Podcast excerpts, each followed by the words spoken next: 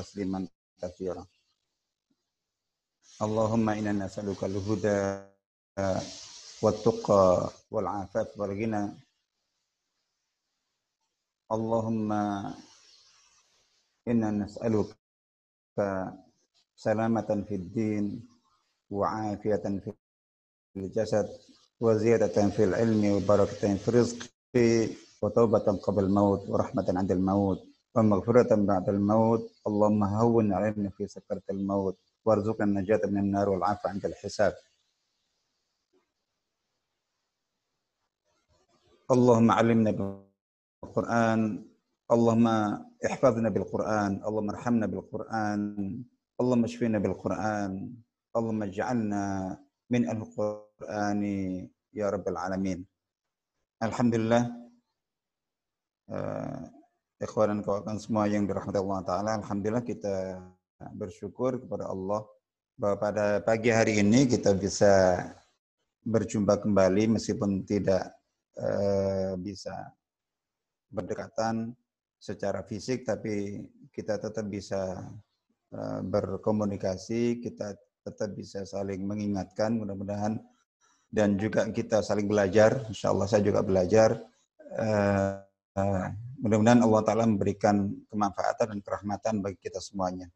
Insya Allah materi kita atau tema kita untuk kajian Senin pagi hari ini, ya, sebagaimana biasa melanjutkan kajian kita sebelumnya, itu tentang Ulumul Quran wal Hadis. Sebetulnya kita dalam kajian rutin dulu kita sudah membahas tentang Ulumul Quran, Ulumul Quran, kemudian kita lanjut dengan Ulumul Hadis. Insyaallah nanti kita akan lanjutkan tema terakhir tentang Ulumul Hadis, atau tema yang terakhir kita kaji lanjutannya itu seputar qawaid wa dhawabit fi ta'amul ma' sunnah atau fi fahmi sunnah atau fi fahmil hadis. Jadi kaidah-kaidah dan rambu-rambu dalam kita memahami sunnah dan hadis Nabi SAW. Tapi pagi hari ini kita masih membahas. Jadi tema kita ya bisa Al-Quran, bisa hadis, insya Allah tentang sunnah seputar itu. Dan tema yang dipilih untuk kita angkat pada pagi hari ini itu dengan judul Al-Quran Bukan Benda Keramat. Sebetulnya ada sesuatu ya, jadi tentang judul ini yang mungkin bisa memunculkan diskusi. Tapi sengaja bahwa ketika judul ini disampaikan, diusulkan, saya tadinya ingin memberikan catatan, tapi sengaja saya lepaskan begitu saja. Sekaligus saya ingin memberikan catatan seputar ini. Jadi tentang judul ini, Al-Quran bukan benda keramat. Jadi gitu. Di sini ada dua hal yang perlu diperhatikan. Dan ini menjadi bahan awal untuk kita memulai kajian kita. Yang pertama adalah Al-Quran bukan benda. Nah, yang kedua keramat. Jadi, untuk bahwa Al-Quran bukan benda, sebelum kita masuk ke keramatnya, ini disepakati di antara Ahlussunnah wal Jamaah. Ini udah benar untuk bagian ini, tidak ada masalah. Bahwa Al-Quran bukan benda. Karena benda yang dalam bahasa Arab madah itu ya pemakaiannya kata-kata benda itu ditujukan kepada yang jelas kepada makhluk. Bahkan makhluk pun itu juga rata-rata ditujukan kepada makhluk mati. Bukan ke makhluk hidup seperti manusia, hewan, binatang. Yang disebut benda biasanya ya seperti batu, seperti kayu, seperti apa saja di antara benda-benda mati. Nah, jadi Al-Quran bukan benda, bahkan baik mati, benda hidup apalagi benda mati itu disepakati. Mengapa? Karena Al-Quran itu kalamullah. Al-Quran itu sifat Allah, yaitu sifat kalam, yaitu firman Allah. Ini ijma' di antara bukan makhluk.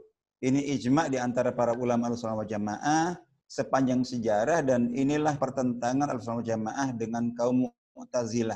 Kalau kaum Mu'tazilah, kaum rasionalis dulu mengatakan bahwa Al-Qur'an itu adalah makhluk.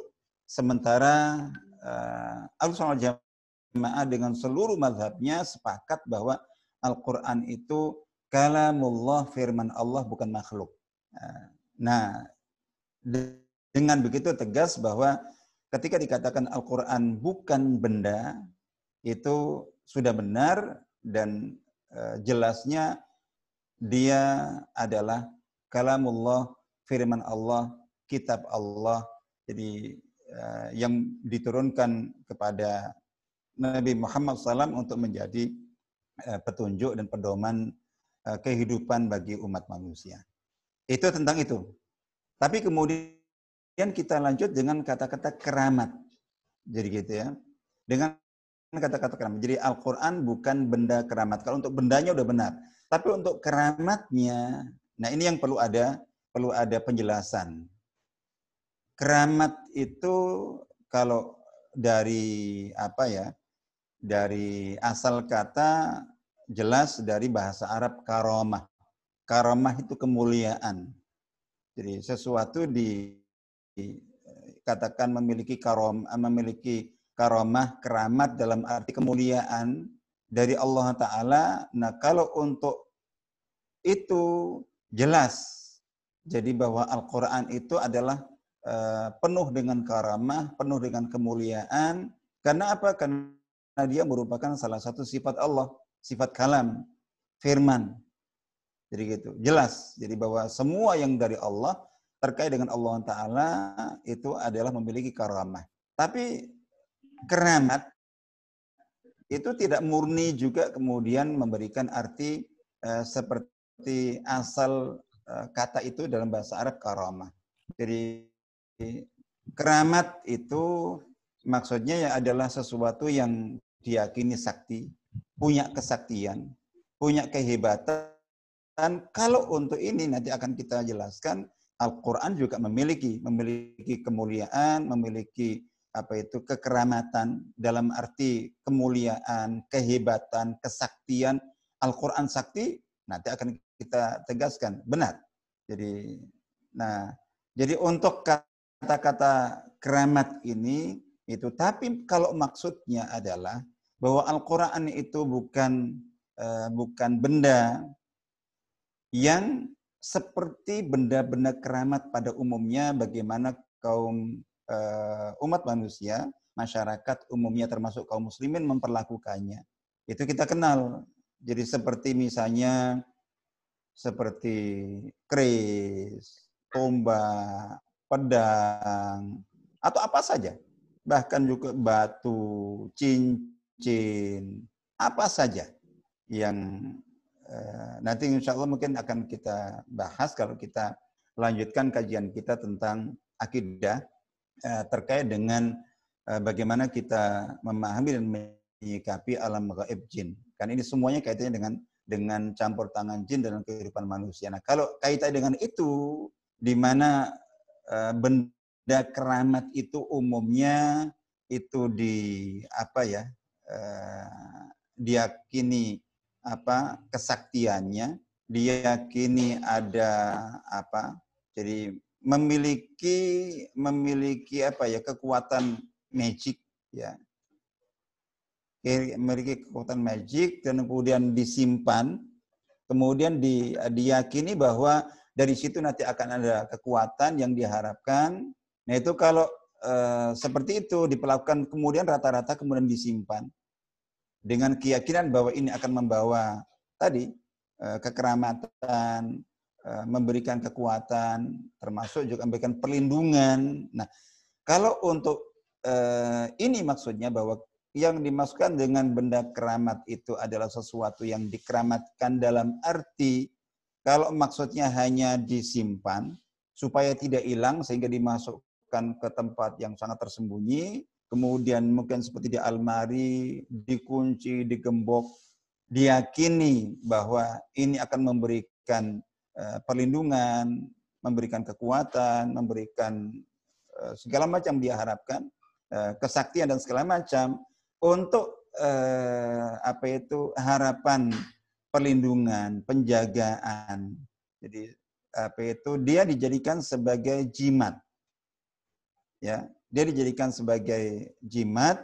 Nah, kalau untuk ini untuk disimpan saja, misalnya tidak dibaca, tidak dihafalkan, tidak dipelajari, tidak dicoba untuk diamalkan. Nah, ini benar. Kalau maksud dari judul Al-Quran bukan benda keramat. Bendanya tadi udah kita jelaskan. Betul memang bukan benda. Terus dari sisi keramat untuk dikeramatkan dalam arti hanya disimpan, jadi saja di tempat yang terjaga, tidak hilang, dikunci, digembok, tidak disentuh, tidak dibaca, tidak dicoba dipahami, tidak diamalkan. Nah, kali itu juga benar bahwa Al-Quran bukan seperti itu. Tapi bahwa Al-Quran itu juga dari sisi tertentu diyakini dia memiliki nilai kekeramatan dalam arti kekuatan untuk dijadikan sebagai jimat, tamimah, azimah, maka ini poinnya khilafiyah. Jadi Al-Quran. Jadi kalau tulisannya baik kitab Al-Quran secara utuh atau tulisan Al-Quran salah satu surat seperti surat Yasin misalnya, atau satu ayat kursi misalnya, atau surat Al-Ikhlas, Al-Falaq, An-Nas, itu ditulis. Kemudian apakah dipajang ataukah disimpan dengan diperlakukan seperti umumnya jimat diperlakukan dengan diyakini bahwa itu memberikan perlindungan, penjagaan, intinya diperlakukan sebagai jimat, maka ini sifatnya khilafiyah. Perhatikan. Jadi menjadikan Al-Qur'an baik Al-Qur'an secara utuh, misalnya seseorang udah menyimpan dengan sebagaimana dia memperlakukan jimat. Quran disimpan sebagai jimat. Jadi gitu.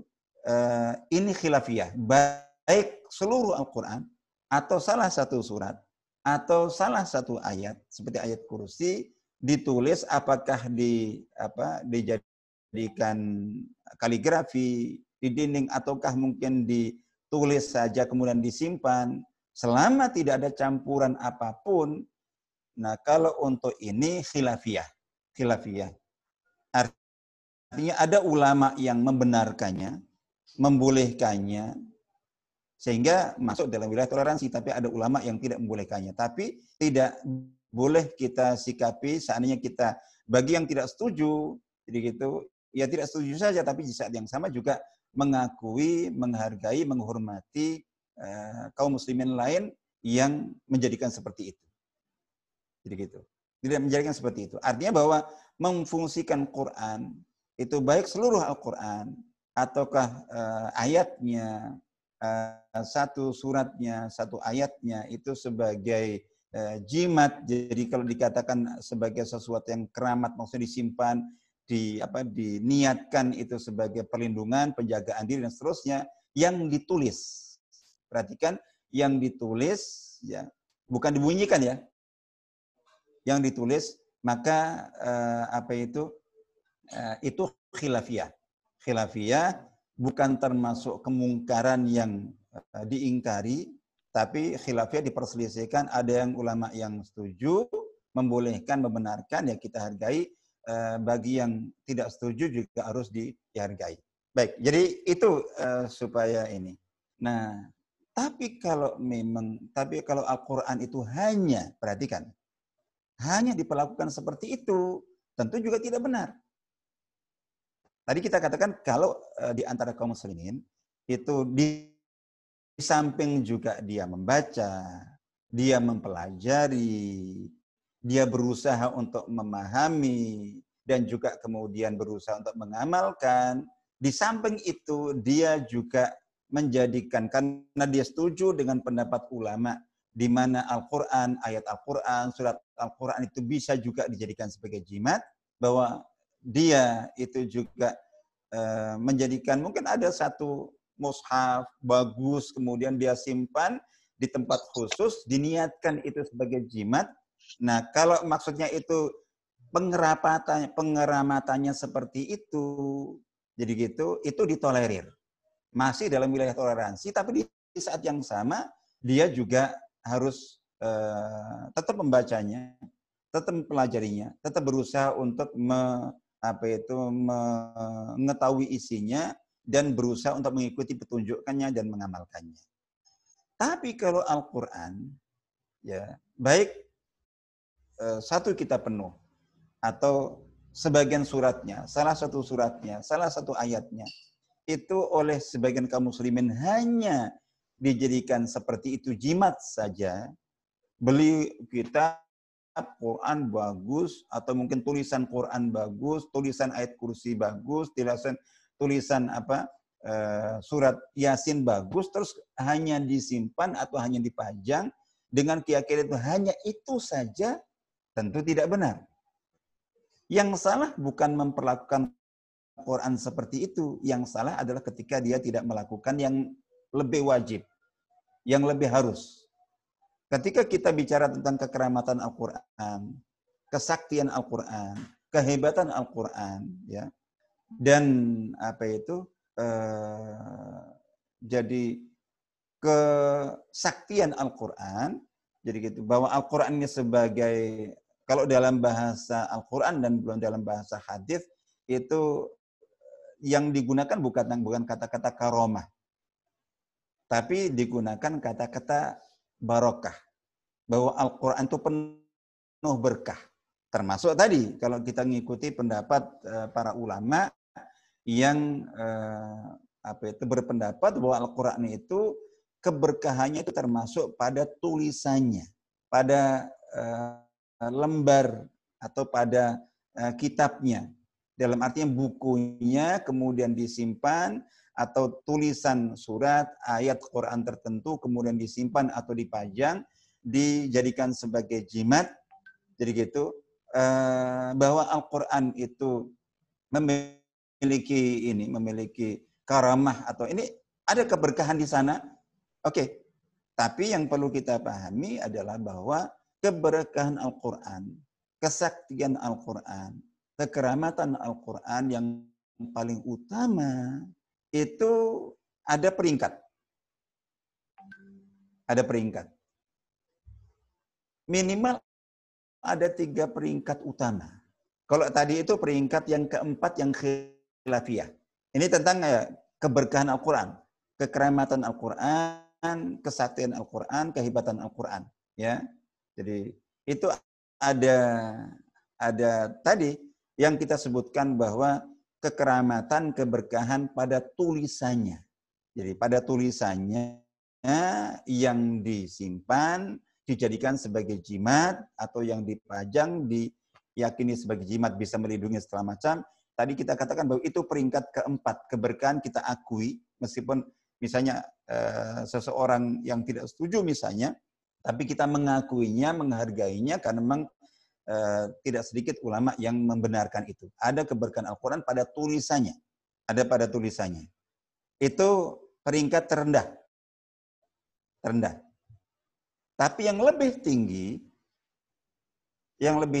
itu adalah keberkahan pada bacaannya. Al-Quran jadi keberkahannya ketika dibaca. Jadi ketika dibaca. Jadi hadisnya sangat terkenal sekali. Jadi hadis riwayat dari banyak ya. Jadi riwayat Imam Tirmidzi, man qara'a harfan min kitabillah falahu hasanah. Barang siapa yang membaca satu huruf saja dari Al-Qur'an, dari kitab Allah, maka dia mendapatkan satu catatan kebaikan. Wal hasanatu bi asyri amsalihha. Dan satu kebaikan itu nilainya itu minimal setara dengan 10 lipat pahala. La aqul alif lam mim harf. Ketika Nabi SAW mengatakan bahwa satu huruf dibaca itu ada satu kebaikan dicatat 10 pahala, itu bukan berarti maksudnya satu huruf itu alif lam mim atau alif lam ra. Jadi gitu. Itu 3 huruf, tapi maksudnya adalah alif 1 huruf, lam 1 huruf, mim 1 huruf. Berarti alif lam mim 3 huruf. Itu kalau dikalikan 10 berarti 30 pahala. Jadi gitu. Nah, itu luar biasa. Jadi keberkahan pahala dan tentu juga ada keberkahan-keberkahan yang lain ketika dibaca. Jadi ketika dibaca dan ini dibaca tanpa paham. Perhatikan, keberkahan berupa pahala berlipat minimal 10 kali itu setiap hurufnya itu diberikan Allah Ta'ala. Dan juga tentu ada keberkahan kepada yang lainnya ketika Al-Quran dibaca, itu untuk pembacaan Al-Quran yang tanpa paham. Kalau pembacaan dengan paham, lebih lagi nanti pahalanya. Ada pahala khusus, ada keberkahan khusus, jadi ada kekeramatan khusus. Ini tanpa paham. Jadi mengapa kok contoh saya katakan bahwa ini pahala keberkahan Al-Quran untuk membaca yang tanpa paham. Karena Nabi SAW menjanjikan atau menyebutkan bahwa orang yang baca Quran dapat pahala itu yang dijadikan contoh itu bukan pahala untuk satu kata atau untuk satu ayat. Jadi gitu. Tapi pahala untuk satu huruf. Contohnya alif, lam, mim. Membaca alif, membaca lam, membaca mim. Selama alif, lam, mim, alif, lam, ra, ha, mim, ya, sin. Jadi ain, sin, qaf, kaf, ha, ya, ain, sad, dan seterusnya itu. Huruf-huruf itu yang memang betul dari bagian dari Al-Quran. Orang membacanya dia bagian dari Al-Quran. Bukan kok alif, ba, ta, sa, jim, dan seterusnya. Jadi gitu, selama huruf itu dibaca, dia bagian dari Al-Quran, maka membaca huruf itu berpahala, dicatat satu kebaikan dilipatkan 10 pahala. Dan semua orang tahu, huruf itu tidak ada artinya. Alif artinya apa? Enggak ada. Kecuali dia merupakan huruf hijaiyah. Ba itu apa? Tidak ada. Lam itu apa? Tidak ada. Mim itu apa? Tidak ada. Sehingga contohnya alif, lam, mim. Kalau seandainya kok contohnya Ar-Rahman Rahim, barang siapa yang baca Ar-Rahman Rahim maka dapat pahala segini, itu jelas ada artinya. Jadi gitu. Tapi barang siapa yang baca satu huruf, contohnya alif, lam, mim, selama itu bagian dari Al-Quran, itu dapat pahala, nah, padahal satu huruf itu tidak ada maknanya. Sehingga berarti pahala, keberkahan pahala yang begitu besar, minimal dilipatkan 10 kali itu untuk membaca Al-Quran meskipun tidak paham. Sama sekali. Jadi jangan sampai misalnya mengatakan, percuma kamu baca Quran nggak paham. Jangan. Luar biasa pahalanya. Nah, ini adalah barokah Al-Quran, kekeramatan Al-Quran nomor 2. Nah, tadi yang kita katakan, kalau hanya bagi yang setuju dengan Al-Quran sebagai tulisannya sebagai jimat, karena ada ulama yang membenarkannya dan membolehkannya. Kalau hanya itu saja tapi tidak membacanya, ya tentu rugi. Bukan kesalahan dia pada menjadikan Quran itu sebagai jimat saja. Jadi gitu. Itu ditolerir. Tapi yang kita salahkan itu adalah ketika dia hanya menjadikan Quran seperti itu, karena Quran bukan untuk itu aslinya yang lebih utama, tapi untuk dibaca. Ini level barokah Al-Quran, kekeramatan Al-Quran itu yang lebih tinggi. Yang di atasnya, kalau tadi nomor 3. Yang nomor 2 adalah ketika Al-Quran itu ditadaburi, direnungkan, dihayati, tentu dengan cara mencoba untuk memahami isinya, memahami maknanya, memahami kandungannya. Bagi yang bisa bahasa Arab, langsung bisa baca kitab tafsir. Bagi yang tidak bisa membaca bahasa Arab atau tidak bisa bahasa Arab, bisa membaca terjemahannya plus tafsirnya juga dengan bahasa yang dia pahami. Bahasa Indonesia, bahasa Jawa, bahasa Madura, bahasa Sunda, dan seterusnya. Silakan. Nah, ini yang disebutkan di dalam firman Allah Ta'ala. Perhatikan. Jadi, dalam surat Shad bisa dicatat. Atau coba kalau ingin catat misalnya bahwa untuk ayat-ayat yang menyebutkan bahwa Al-Quran itu adalah merupakan kitab yang penuh berkah. Penuh berkah. Termasuk tadi, keberkahan untuk dijadikan sebagai jimat. Bagi yang setuju atau mengikuti ulama yang membenarkan itu. Tapi keberkahan dalam membacanya atau pada bacaannya, pada hafalannya, jadi gitu. Nanti keberkahan pada pemahamannya. Nah, ini yang tadi level yang kedua ya. Jadi kalau pembacaan itu yang ketiga, tadi yang keempat yang terendah adalah menjadikan Quran tulisannya itu sebagai jimat, dikeramatkan itu sebagai jimat, bukan benda, tapi pengeramatannya diyakini ini bisa menjaga, melindungi, dan seterusnya sampai batas itu ini khilafiyah. Jadi siapapun berhak atau leluasa untuk memilih, baik mengikuti pendapat ulama yang tidak membolehkan berarti tidak melakukannya, atau mengikuti ulama yang membolehkan berarti melakukannya. Nah, masing-masing saling menghormati. Nah, tapi peringkat berikutnya adalah membacanya, sepakat kalau untuk membacanya.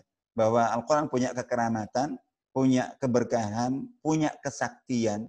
Ketika dibaca dan kita semuanya terkenal, kita semuanya sudah paham bahwa Al-Quran merupakan senjata dan sarana yang paling utama untuk terapi, penyembuhan, ruqyah, dan segala macam. Juga untuk perlindungan. Tapi tadi, yang disepakati untuk dibaca.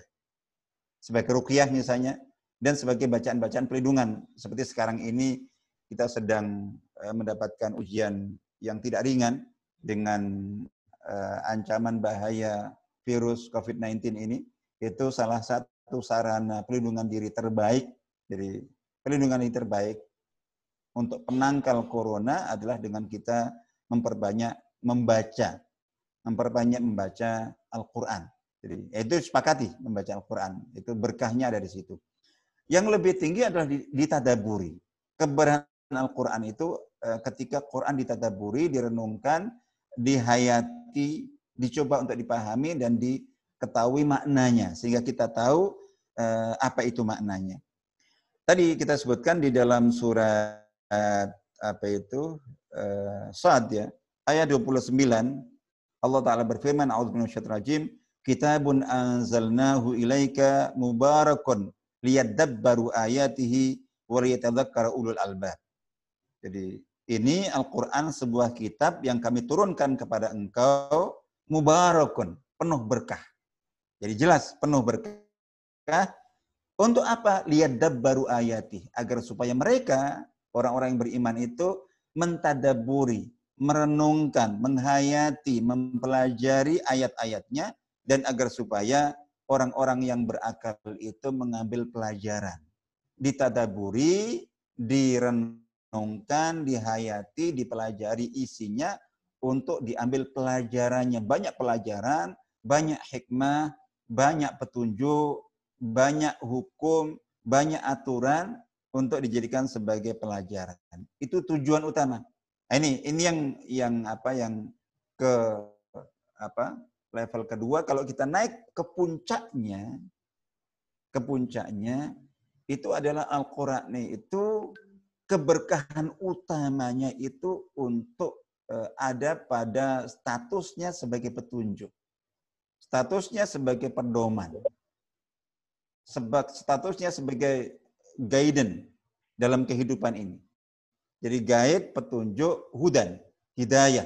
Nah, itu tentu dengan diamalkan, diimani prinsip-prinsip keyakinannya, ditaati hukum-hukumnya, dilaksanakan perintah-perintahnya, dijauhi larang-larangannya, dan kemudian diperhatikan hikmah, ibrah, pelajaran yang ada di sana. Intinya Al-Quran itu keberkahan puncaknya, keberkahan utamanya adalah untuk diikuti menjadi petunjuk.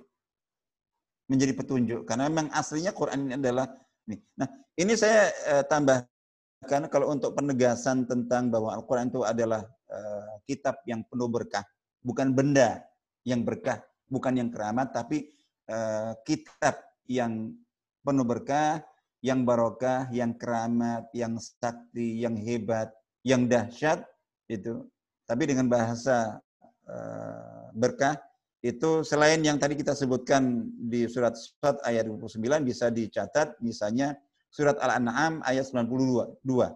Wa hadza kitabun anzalnahu mubarakun musaddiqul ladzi baina yadayhi dan seterusnya. Dan ini adalah kitab yang kami turunkan mubarakun penuh berkah. Musaddiqul ladzi baina yadayhi membenarkan kitab sebelumnya, Taurat dan Injil. Jadi dan seterusnya. Lalu kemudian surat Al-An'am juga itu ayat 155. Jadi wa hadza kitabun anzalnahu mubarakun fattabi'uhu. Jadi dan inilah kitab sebuah kitab yang kami turunkan mubarakun penuh berkah. Keberkahannya di mana? Fattabi'u. Ini keberkahan utama, puncak. Keberkahan puncak Al-Quran adalah fattabi'u, maka ikutilah dia. Wattaqu dan bertakwalah la'alakum turhamun. Mudah-mudahan kalian semuanya dirahmati.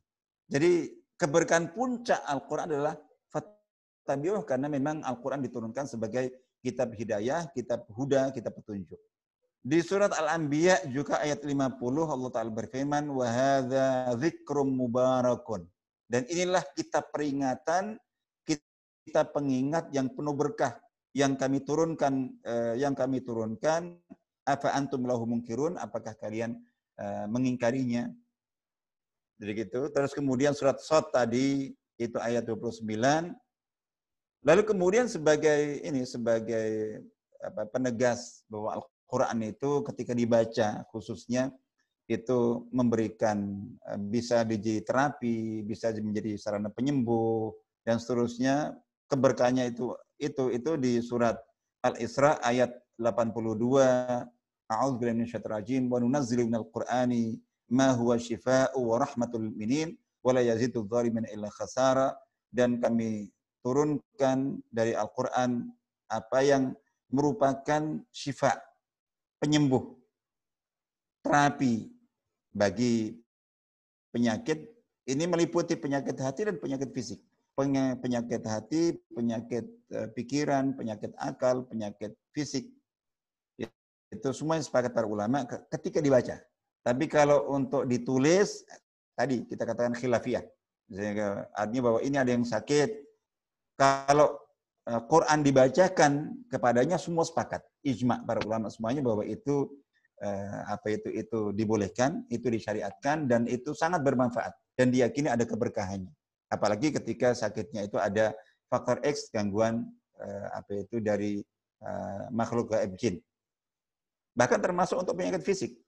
Tapi itu ketika dibaca, tapi kalau ditulis kemudian mungkin dikalungkan kayak anak kecil misalnya demam, kemudian dituliskan dikalungi rajah yang betul-betul isinya Al-Fatihah, isinya surat Al-Ikhlas, Al-Falaq, An-Nas, itu tadi kita sebutkan dikalungkan ke lehernya atau anak itu diberi kalung yang isinya itu adalah surat atau ayat kursi dan seterusnya dengan syarat betul-betul tidak ada campuran yang lainnya itu ditolerir tapi sifatnya khilaf yang tadi sudah saya sebutkan. Tapi kalau untuk dibacakan jadi pasien dibacakan ayat Al-Quran, semua sepakat bahwa itu adalah manfaat. Quran punya keberkahan untuk sebagai terapi, termasuk juga sebagai perlindungan. Jadi seperti itu sudah jelas. Nah, coba diperhatikan lagi tentang bagaimana dahsyatnya keberkahan, kesaktian, kekeramatan Al-Qur'an tentu ketika digunakan,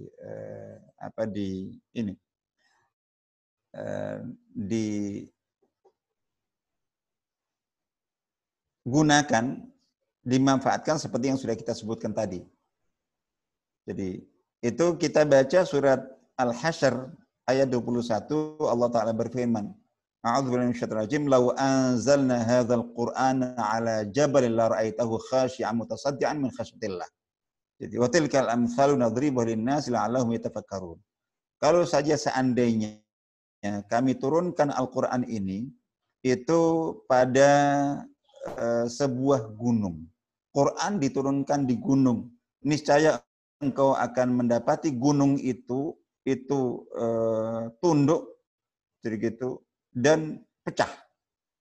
Jadi gunung itu tunduk dan pecah karena takut kepada Allah Ta'ala. Karena apa? Karena Al-Quran itu kalamullah. Karena Al-Quran itu firman Allah Ta'ala. Jadi dahsyat. Itu gambarannya. Itu untuk memberikan gambaran bahwa Al-Quran itu punya kesaktian, punya kedahsyatan, punya kekuatan. Tinggal dari itu. Itu pada apanya. Jadi pada apanya.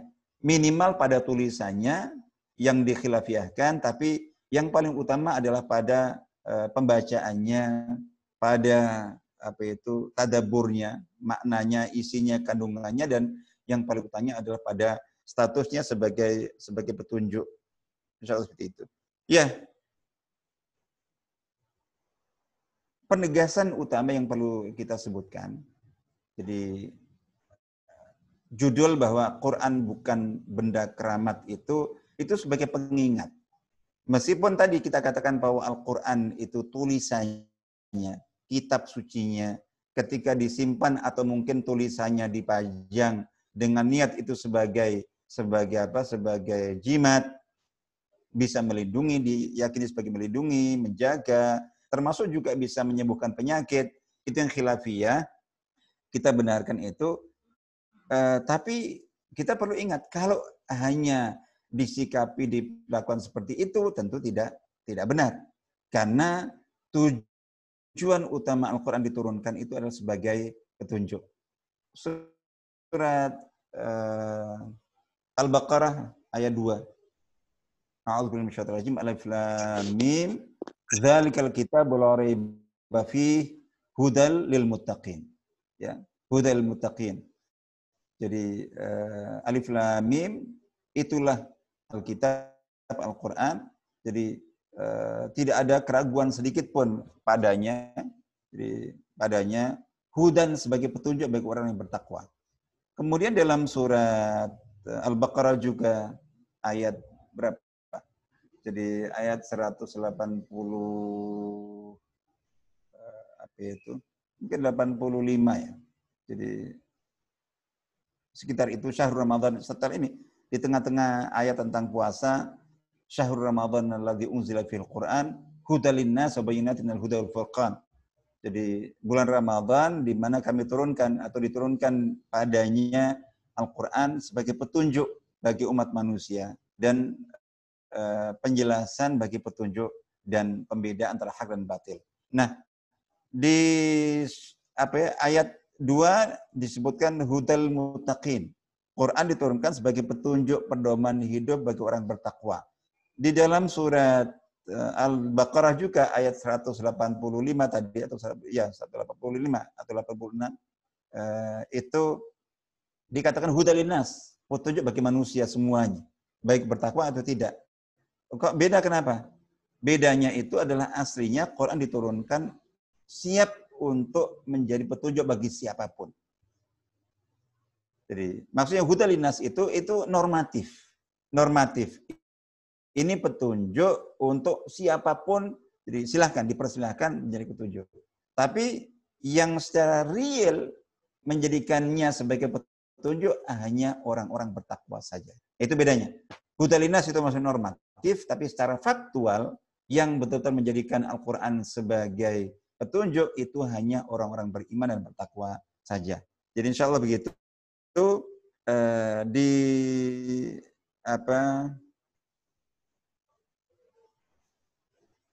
surat An-Nahl bisa dilihat misalnya A'udzubillahi minasyaitonir rajim wa nazzalna 'alaikal kitaba tibyana likulli syai' wa hudaw wa rahmatan wa busyral muslimin.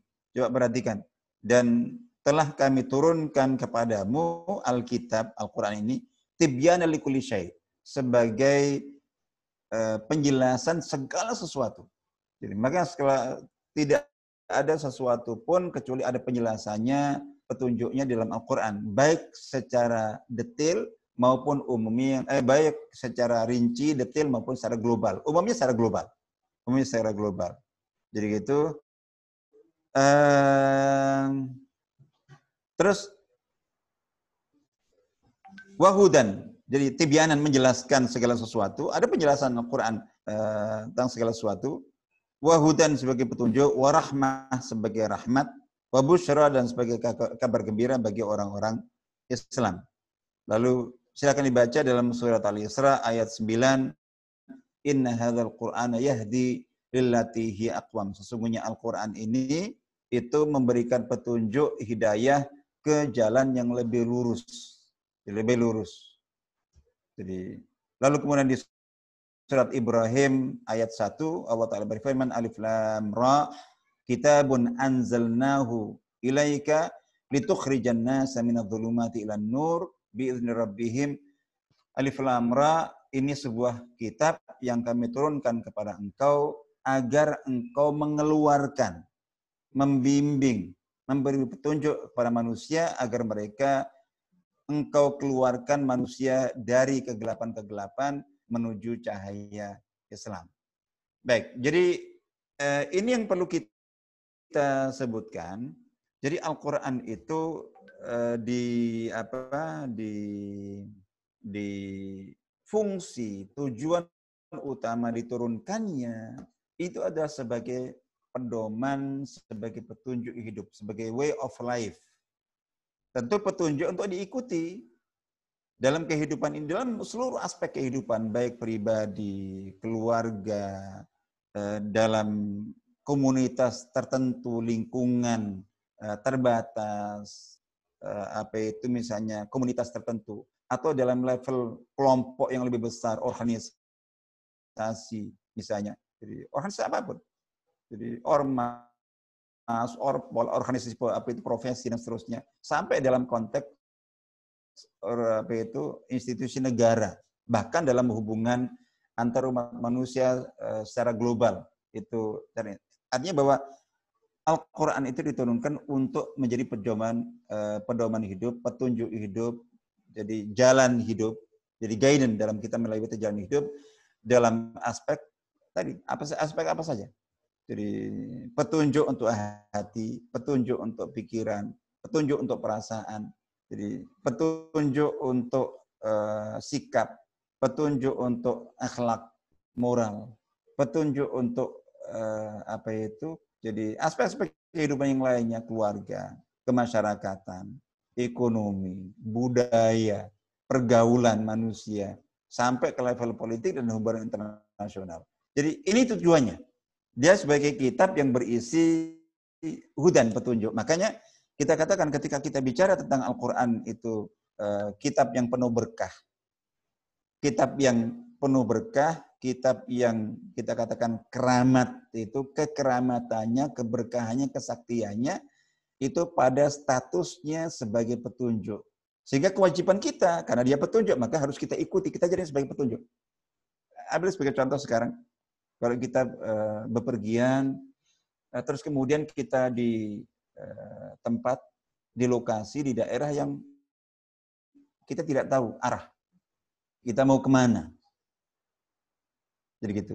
Di tengah hutan sampai gitu. Itu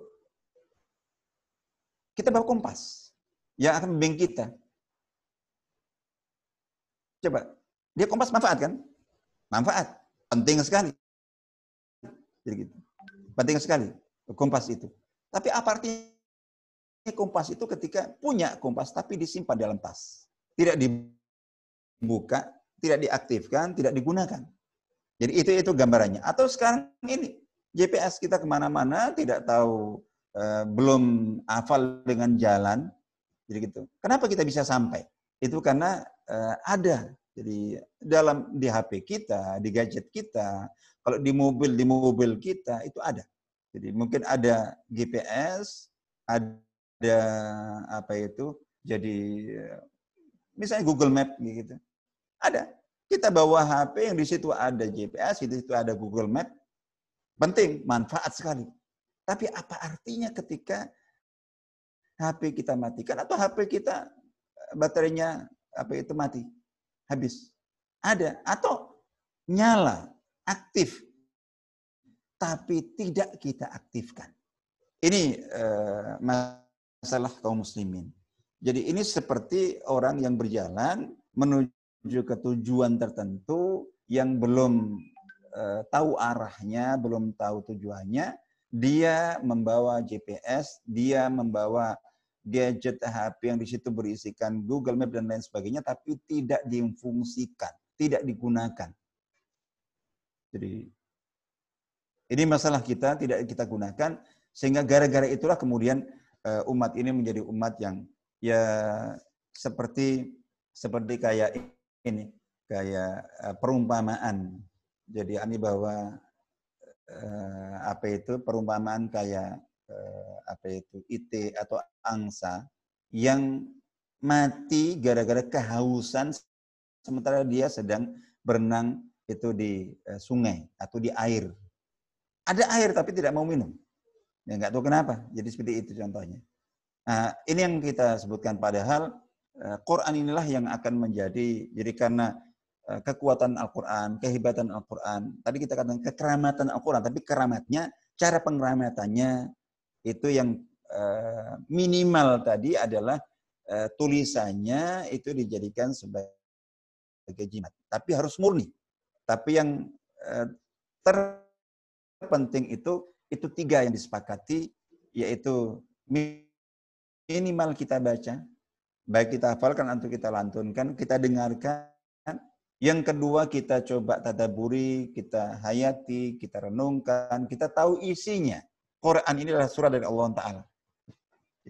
Jadi sebagaimana siapapun yang terima surat, misalnya surat dengan bahasa yang tidak dia pahami. Orang ketika terima surat dari mungkin teman medsosnya, teman FB-nya atau teman telegramnya dari negara lain dengan bahasa yang tidak dia pahami, tapi betul-betul ini surat tertuju kepada dia. Jadi mungkinkah dia akan menyerah untuk muter ke sana kemari mencari orang yang bisa membaca dan memahami bahasa yang ditulis di mana surat ditulis dengan bahasa itu, dan dia penasaran untuk mengetahui isinya. Ibaratnya seperti itulah orang yang menerima surat yang berupa Al-Quran dari Allah Ta'ala, terus dia masih belum bisa paham isinya apa.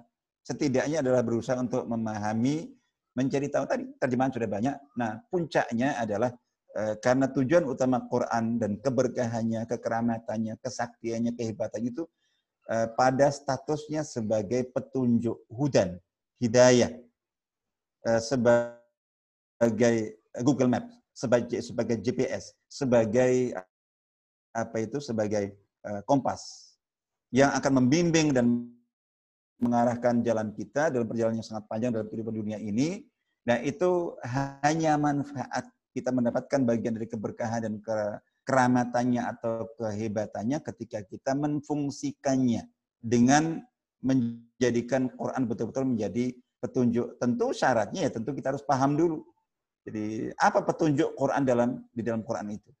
Jadi gitu. Nah, tentu kita harus memahami, untuk memahami kita harus membaca. Jadi seperti itu insya Allah. Baik, saya kira itu kajian kita pada pagi hari ini. Jadi dari judul Quran bukan benda keramat, itu benar dengan arti. Jadi kita bukan menafikan kekeramatan Al-Quran secara benar yang tadi maknanya. Tapi maksudnya ini bukan benda keramat. Kalau untuk benda sudah jelas bukan, karena Quran kalamullah, firman Allah. Tapi untuk judul bukan benda keramat itu maksudnya bukan seperti benda-benda keramat kayak jimat, kayak keris, kayak akik, kayak pedang, kayak apa saja yang biasa dikeramatkan oleh manusia seperti itu. Jadi disimpan dan seterusnya itu bukan seperti itu, tapi tidak disentuh, tidak dibaca, tidak dicoba pelajari, dan tidak dicoba untuk diikuti apa isinya. Nah, itu tentu apa benar kalau Quran dikatakan bukan benda keramat, itu maksudnya adalah seperti itu. Tapi kalau bahwa seseorang yang menjadikan Quran sebagai sebagai sesuatu yang keramat dalam arti tulisannya itu masih ditolerir. Tapi tidak cukup dengan itu saja, maka harus kita tingkatkan. Jadi meyakini kekeramatan Al-Quran, meyakini keberkahan Al-Quran, meyakini kesaktian Al-Quran, meyakini kehebatan Al-Quran, itu harus kita lakukan. Keberkahan Quran itu ada pada pembacaannya, tilawahnya, ada pada tilawah itu meliputi ya kita membaca dari mushaf Al-Quran, atau kita menghafal, atau kita mendengarkan, termasuk diantaranya. Terus yang lebih tinggi lagi itu adalah dengan kita mencoba untuk mentadaburi, merenungkan, menghayati, jadi gitu. Tentu harus kita tahu isinya. Jadi mana mungkin kita bisa merenungkan dan menghayati sesuatu, memikirkan sesuatu kalau kita tidak memahaminya. Maka otomatis kita berusaha untuk memahaminya, dan puncaknya adalah dengan kita berusaha untuk menjadikan Al-Quran sebagai petunjuk, pedoman hidup. Berarti kita harus tahu petunjuk Al-Quran itu di situ ada. Di situ apa saja. Jadi ada petunjuk untuk keimanan, ada petunjuk untuk amal, ada petunjuk untuk akhlak, ada petunjuk untuk ibadah. Dalam katanya hubungan kita, dalam kita kehidupan kita kan ada kita hidup untuk diri kita sendiri. Ada petunjuk Quran, bagaimana kita menata kehidupan kita untuk diri sendiri. Ada petunjuk untuk kita berhubungan dengan Allah, Sang Khalik. Ada petunjuk dalam kita hidup berhubungan dengan sesama, horizontal. Di level yang paling dekat, misalnya gitu, apa itu keluarga, sampai yang paling luas. Dalam seluruh aspek kehidupannya. Petunjuk untuk hati kita, petunjuk untuk pikiran kita, petunjuk untuk akal kita, petunjuk untuk perasaan kita. Jadi gitu dan seterusnya, insya Allah begitu. Nah, ini yang paling utama sehingga kita yakini Al-Quran adalah kitab petunjuk. Maka kewajiban kita adalah mengfungsikan